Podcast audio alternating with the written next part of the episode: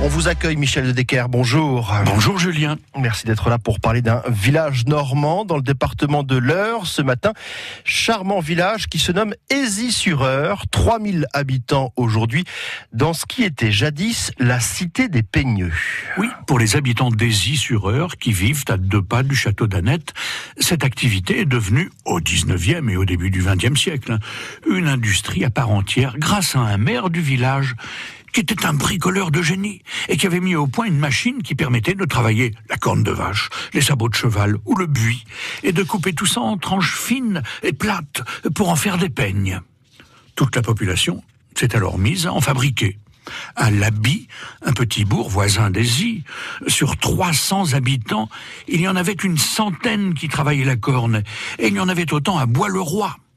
L'Abbey possédait quatre petites usines à vapeur, dont une ne faisait que des peignes de buis. Les autres ateliers étaient mus par des trépineuses ou même des manèges que faisaient tourner des chiens enfermés dans une roue, les pauvres. Ces engins primitifs suffisaient pour débiter et polir la corne envoyée d'Asie par les aplatisseurs. Chaque jour, en effet, une voiture venait d'Asie apportant le travail aux ateliers.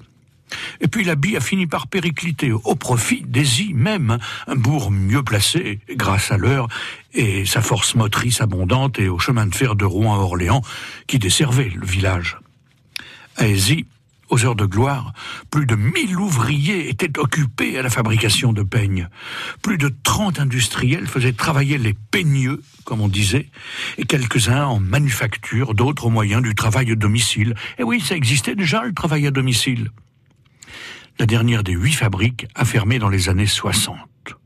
Devenue musée, elle a conservé les machines qui permettent de comprendre les différentes étapes de fabrication. À Asie, aujourd'hui, le peigne est devenu objet d'art. On peut y admirer une magnifique collection en buis, en corne, en acre, en ivoire ou en écailles de tortue. Des peignes de tout genre, comme, comme ces peignes à chignon, à grandes et larges dents de type espagnol, destinés à tenir les mantilles.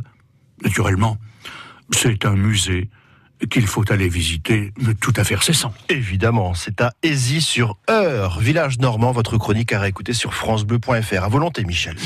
France Bleu Normandie.